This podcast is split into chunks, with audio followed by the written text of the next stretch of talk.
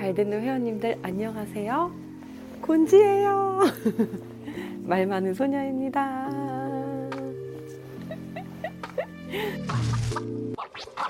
네, 오늘은 제가 이렇게 새로운 장소에서 새로운 인물과 함께 찍고 있어요. 남자 목소리. 아, 저희가 일정이 좀 어떻게 좀 밀려가지고 보리 PD가 지금 다른 일로 엄청 바빠서 지금 제가 이제 여기 저희 제 살고 있는 집입니다. 홈 스위트 홈이에요. 그래서 우리 강아지도 이렇게 있고 네, 여기서 이렇게 찍고 있어요. 그리고 이 잠옷도 이쁘죠? 생일 선물 받았어요? 우리 되게 웃긴 게 뭐냐면은 그 말만 소녀 회원님들이 약간 다들 댓글이 좀 길어. 똑같은 거야 나랑 하고 싶은 말이 너무 많은 거야. 그래갖고 이제 긴데 그게 다 또 되게 주옥 같아.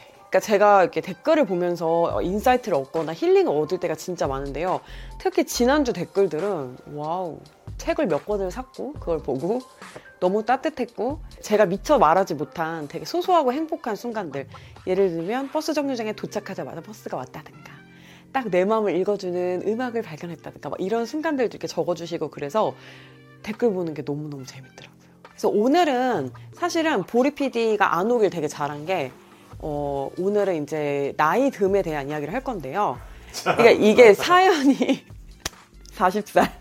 얼마 전에 제가 지난주인가 인스타에 말 많은 소녀 소재 좀 던져주십시오 막 이렇게 막 구걸을 했단 말이에요. 때 이제 여러분들이 거기에다가 뭐 여러 가지 이제 신청을 해주셨는데 그 중에 하나가 이제 서른 살이 돼서 그러니까 30대가 돼서 좋은 점. 에 대한 거였어요. 그래서 이게 막 develop을 했다?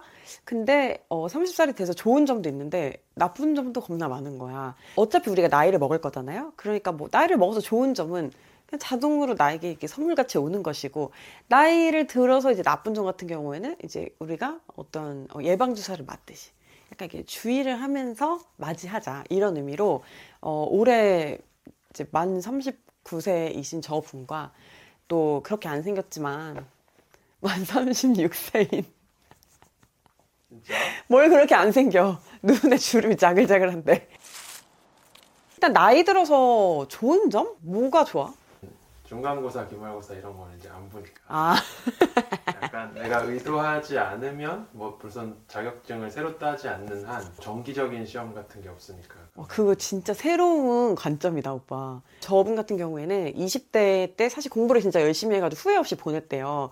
그러니까는 이제 그 시험에서 벗어난 게 행복하면서도 또 이제 강제적인 시험이 없다 보니 마음 먹는 대로 또 나태해질 수 있다는 거 그런 건 또 단점이 되게 될 수 있겠네요. 그리고 저는 개인적으로 좋은 게 어, 30대가 사실은 나이가 막 굉장히 많은 건 아니지만 그래도 사회 초년생 티는 좀 벗는 나이잖아요. 그러니까 그렇다 보니까 뭐 돈 이야기를 한다든가 아니면은 좀 뭔가 권리를 주장한다든가 이런 좀 그러니까 이해가 갈리고 민감할 수 있는 부분에 대해서 그러니까 나도 사회에 짬바가 좀 생겼잖아. 그러니까 눈치껏 어, 이 얘기는 여기서 이 정도는 해도 되겠다. 어, 요거는 내가 이때 밀어붙이면 취할 수 있겠다. 요런 감이 좀 생겨요. 그래서 어떤 상황이든 약간은 내 주장을 할 수 있게 좀 성격이 많이 바뀐 것 같아요. 저 같은 경우에는. 그리고 이제 뭐 여러분들 뭐 일을 하실 거 아니에요. 그러면은 물론 직업을 뭐 한 30대까지도 많이 바꾸기도 하지만 만약에 20대부터 30대까지 쭉 같은 일을 해왔다면 사람들한테 조금 더 인정을 받을 수도 있고 나도 내 일에 좀더 자신감을 가질 수 있게 되고 커리어적으로 좀 정점에 오른다는 거 상당히 이렇게 좀 그래프가 올라간 수준에 있기 때문에 일할 때의 만족감이나 성취감 이런 게 좀 커질 수밖에 없다는 거 그런 것도 장점이에요. 물론 이제 반대로 뭐 10대, 20대의 기량을 더 발휘하는 그런 업종도 있죠. 뭐 스포츠 스타라든지. 근데 이제 그런 거 말고 좀 어느 정도 경력이 필요한 것들에 있어서는 어, 그 절대적인 세월이 주는 그 짬에서 나오는 vibe 그런 거는 무시 못하는 것 같아요. 많이들 30대가 되면, 그러니까 어느 정도 나이를 먹으면 좋다고 이야기하는 것 중에 하나가 그거예요.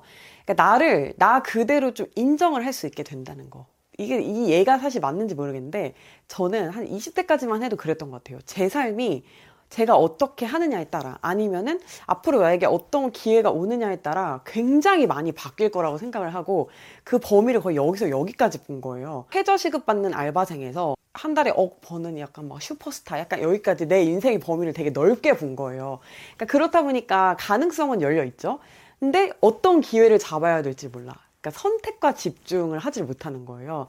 그래서 약간 혼란스러운 면이 있었다면은 이게 30대가 되니까 아, 내가 이건 안 되고 그 대신에 이건 할 수 있겠다. 그러니까 내가 좀 가진 장점과 단점이 명확히 보이고 내가 어떤 거를 잘하는 사람이고 못하는 사람이고 또 내가 어떤 걸 참을 수 있고 참을 수 없는지 그러니까 좀 나를 잘 알아가게 되는 것 같아요. 그러니까 내 삶에 이렇게 다가오는 것들도 아, 조금 더 나답게 받아들일 수 있게 되는 거. 그런 것도 저는 굉장히 좋았고요. 그리고 이건 정말 빼놓을 수 없는 건데 아무래도 이제 뭔가 보는 눈도 조금 올라 가고 조금 더 내 취향을 알아가고 이제 거기에 약간 투자를 할 수 있게끔 여유가 생긴다는 거. 돈 때문에 많은 걸 포기했던 20대 이럴 때에 비해서는 30대엔 확실히 좀 여유가 있는 것 같아요. 그리고 인간관계에 있어서도 확실히 예전보다는 좀 더 좁고 깊어진 것 같아요. 내 취향에 맞지 않는 만남들, 내 취향에 맞는 만남들, 그러니까 굉장히 가지수가 많아졌다면 이제는 어, 좀 불필요한 것들을 줄이고 나에게 정말 의미 있는 것들에 좀 더 시간을 많이 투자하게 되죠. 왜냐면은 확실히 20대 때 비해서 30대 때 시간이 없거든요. 그러니까 일을 하느라 바쁜 거예요. 뭐 경험을 하고 뭐 이렇게 바쁜 게 아니라 일하는 시간이 좀 절대적으로 늘어났던 것 같아요. 저 같은 경우. 인간관계도 이건 나쁜 걸 수도 있고 좋은 걸 수도 있는데 약간 좁고 깊게 가져가게 되는 거. 저의 성격에는 그게 조금 더 잘 맞아가지고 제가 20대 나눴던 우정이랑 또 세월이 더 쌓이고 30대 때 나누었던 우정이랑 조금 깊이가 다르다는 느낌이 있어요. 그러니까 뭔가 전반적으로 그러니까 익숙해지는 거 그리고 좀 내가 나를 잘 알게 되는 거 그리고 좀 정신적으로 성장하는 거 이런 것들이 딱 생각했을 때 떠오르는 장점들이에요. 이런 장점들의 공통점이 뭐냐면은 저를 굉장히 안정적인 사람으로 만들어 준다는 거. 그게 성숙해가는 과정이라는 생각이 드네요. 자, 이제 단점을 얘기를 해볼까요? 딱 생각해도 아시죠, 여러분? 흰머리 나.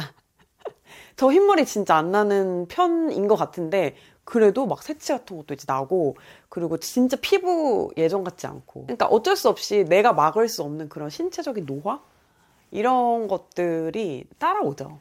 근데 이것도 핑계인 게 나보다 훨씬 더 나이 많아도 관리 너무 잘하는 사람 있는 반면에 사실 나보다 한참 어려도 더 관리 안 하는 사람들도 있거든. 근데 이거는 뭐 사람에 따라 상대적인 거고 나 안에서는 확실히 20대 때보다 어떤 신체적인 기량이 떨어진 건 확실하거든요. 그리고 저는 사실은 30대 초반까지도 그렇게 뭐 내가 늙었다, 노화가 진행되고 있다 이런 느낌은 크게 없었는데 정확하게 좀 만으로 한 34세 정도 찍고 그때 제가 조금 건강이 안 좋았어요. 그러면서 체형이 확 바뀌고 이 피부의 어떤 밀도라고 해야 되나? 이 점성 약간 이런 게 딱 달라지는 게 느껴졌거든요. 뭐 몸이 안 좋아서 그런 것보다라 생각했는데 이게 실제로 통계가 있지만 이게 사람이 늙는 게 이렇게 쭉 늙는 게 아니고 이 계단식으로 늙는데요. 근데 그 계단식에 이게 딱 올라가는 시점이 딱 만 34세였어.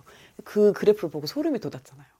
그리고 저는 또 30대 때 단점이라고 느꼈던 거는 제가 결혼을 한 건 벌써 6년도 더 된 일이니까 그때까지만 해도 아직 그랬었어요. 그러니까 딱 서른 넘어가자마자 약간 남자친구 결혼, 뭐 그래도 결혼을 하고 나면은 출산 에 대한 이야기를 정말 주위에서 쉼없이 잔소리를 하고 묻고 그런 분위기가 있었거든요. 그때까지만 해도. 물론 요즘에도 댓글 보면 없지 않은 것 같아요. 그리고 제가 출산 관련해서 압박을 받는 거 보면은 그런 거 아직도 있는 것 같아요. 그게 우리나라에만 있냐? 그렇지 않아. 무슨 막 이탈리아 영화를 봐도 미국 영화를 봐도 잔소리 하는 사람은 어딘가 다 있더라고. 개인적인 거 물어보는 사람은 어디에나 다 있더라고요. 그리고 또 결혼을 뭐 꼭 또 늦게 한다고 잔소리를 듣는 게 아니라 또 빨리 하면 어, 왜 이렇게 빨리 했냐 아깝다 이러면서 또 잔소리를 듣기 때문에 이건 사실 꼭 나이 들어서 생기는 단점은 아니지만 어쨌든 이제 다른 건 몰라도 출산 같은 경우는 이 생체 시계 뭐 이런 게 있잖아요. 그래서 내 마음이 아무리 젊다 해도 내가 60살이 됐는데 출산하기는 사실 좀 어려운 문제잖아요. 그러니까 이런 식으로 뭔가 마감이 다가오는 느낌. 그런 거를 저는 되게 많이 느껴가지고 진짜 이게 내가 애를 낳아야 되나 말아야 되나 그런 고민을 또한 2년 전쯤 굉장히 심각하게 했던 것 같아요. 그리고 또 저는 이제 30대가 돼가지고 내가 이거는 내가 내 입으로 방정을 떨어가지고 욕을 먹은 거기도 한데 그 집 없다고 이렇게 무시당할지 몰랐어요. 내가 아무리 뭐 잘 살고 있고 내가 아무리 열심히 살고 있어도 집이 없다는 이유만으로 뭐 좋은 차를 타면 집도 없는데 뭐 좋은 차를 타냐. 해외여행을 가면 꼭 집 없는 것들이 저렇게 해외여행 가서 돈 써서 없다 뭐 이러고 맛있는 걸 먹으라도 도 아유 저렇게 식비를 쓰니까는 엔겔 지수가 높으니까 집이 없지 막. 이게 이런 모든 게 다 집이 없는 나의 잘못이 되는 거예요. 근데 이제 물론 저는 그런 거를 제가 집이 없음을 너무 노출해가지고 조금 더 욕을 먹었던 경향도 있는데 음, 잔소리 혹은 충고 같은 걸 많이 들어가지고 좀 정신을 차리기도 하긴 했어요. 제 나이 또래의 친구들 만나면은 결혼을 했든 안 했든 애가 있든 없든 무슨 일을 하든 다 집 얘기 많이 하거든요. 그러니까 내 집 하나 있는 게 어, 한국 사회에서 너무너무 중요한 거잖아요. 그리고 저도 중요하다고 생각해요. 주거의 안정성은 그러니까 삶의 질에 영향을 굉장히 많이 주는 요소이기 때문에 더불어서 이제 20대 때 내가 왜 이렇게 돈 관리 같은 거에 관심이 많이 없었을까? 경제적인 개념이 왜 이렇게 없었을까라는 생각도 또 많이 하게 되는 것 같아요. 그냥 막 재밌는 일이 별로 없는 거예요. 옛날에는 뭐든 막 처음 경험해보는 게 많고 신기한 게 많고 아까 이야기했듯이 많은 걸 이제 포기하게 되죠. 그리고 이제 내가 누릴 수 있는 거 안에서는 대부분 다 경험해본 것들밖에 없는 거예요. 그래서 뭔가 삶에 엄청 새롭고 엄청 가슴 뛰게 나를 즐겁게 하고 이런 걸 찾기가 물론 없진 않거든요. 그리고 이것도 개인차가 있다고 생각을 하는데 옛날보다는 이게 쉽지 않은 거예요. 어차피 이게 이렇지 않을까 라고 나이가 지금 굉장히 많은 것도 아니고 세상을 다 경험해 본 것도 아닌 주제에 조금 살아봤다고 이렇게 넘겨짚는 부분이 되게 많아지거든요. 그렇게 꼰대가 되는 거죠. 그 자극의 역시값이 높아지는 거지. 그러니까 더 센 자극이 필요해. 오징어 게임에서도 일본 할아버지가 그 얘기 하잖아요. 어릴 때 칼칼칼칼 아무 생각 없이 놀았던 그게 제일 재밌었지. 뭘 해도 도무지 재미가 없었다라고 이야기를 하잖아요. 물론 이제 그 나이가 되면은 그런 감정이 더해지겠지만 지금도 살짝끔 그런 걸 느낍니다. 그리고 인간관계에 대해서도 좀 마찬가지인 게 옛날에 비해서는 상처를 좀 덜 받는 거예요. 상처를 많이 받아봤던 그런 경험 때문에 굳은 살이 좀 생기기도 하고 그리고 또 옛날만큼 그렇게 남한테 기대를 안 하게 되는 것 같아요. 그래서 뭐 어떤 일이 있어도 상처는 좀 덜 받지만 이제 그만큼 뭔가 순수하고 무방비하게 누군가를 대하는 마음 같은 거는 약간 사라지는 거. 진짜 순수함이 사라지는 거 그런 거는 약간 서글픈 일이라고 느껴요. 어릴 때 생각을 해보면은 막 30대 후반, 막 40, 막 이렇게 되면은 진짜 막 늙은 것 같잖아요.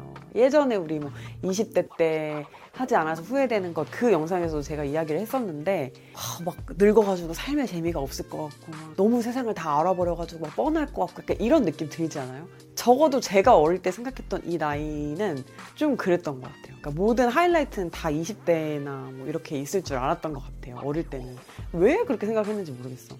근데 하지만 살아보니까 저는 아직도 저의 뭐 하이라이트, 저의 전성기가 오지 않았다는 생각이 들어요. 그러니까 전체적으로 이렇게 사회가 좀 고령화가 되면서 아주 서서히 너무 느리긴 하지만 그냥 이 나이에 대한 한계 같은 게 좀 많이 무너지고 있지 않나. 그리고 저도 사회적으로 가스라이팅을 당한 건지 되게 노화를 무서워하는 사람 중에 하나였거든요.